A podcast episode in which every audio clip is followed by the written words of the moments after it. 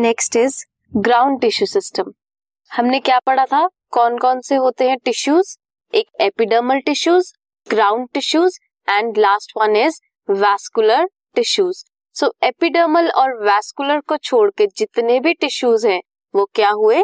Ground tissues ठीक है? They consist of simple tissues simple cells के बनते हैं ये? पेरेंकाइमा कॉलनकाइमा एंड स्क्लेरनकाइमा इनको हमने डिटेल में, चैप्टर में प्रीवियस स्टडी किया है।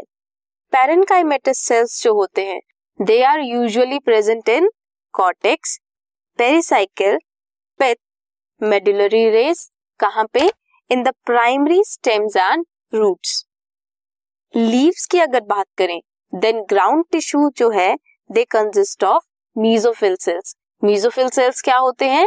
दो cells who bear chloroplast so ये है ग्राउंड टिश्यू सिस्टम जो कंसिस्ट करते हैं सिंपल टिश्यूज को पैरेंकाइमा हो गया कॉलनकाइमा एंड स्क्लेरेनकाइमा अब हम डिटेल में स्टडी करेंगे वैस्कुलर टिश्यू सिस्टम को epidermal tissue system and vascular tissue system को छोड़ के जितने भी सेल्स या टिश्यूज आते हैं वो किसमें आते हैं?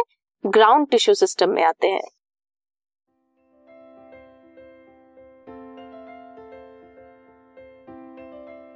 This podcast is brought you by hub hopper Shiksha Abhiyan अगर आपको ये पॉडकास्ट पसंद आया तो प्लीज़ लाइक शेयर और सब्सक्राइब करें और वीडियो क्लासेस के लिए शिक्षा अभियान के यूट्यूब चैनल पर जाएँ।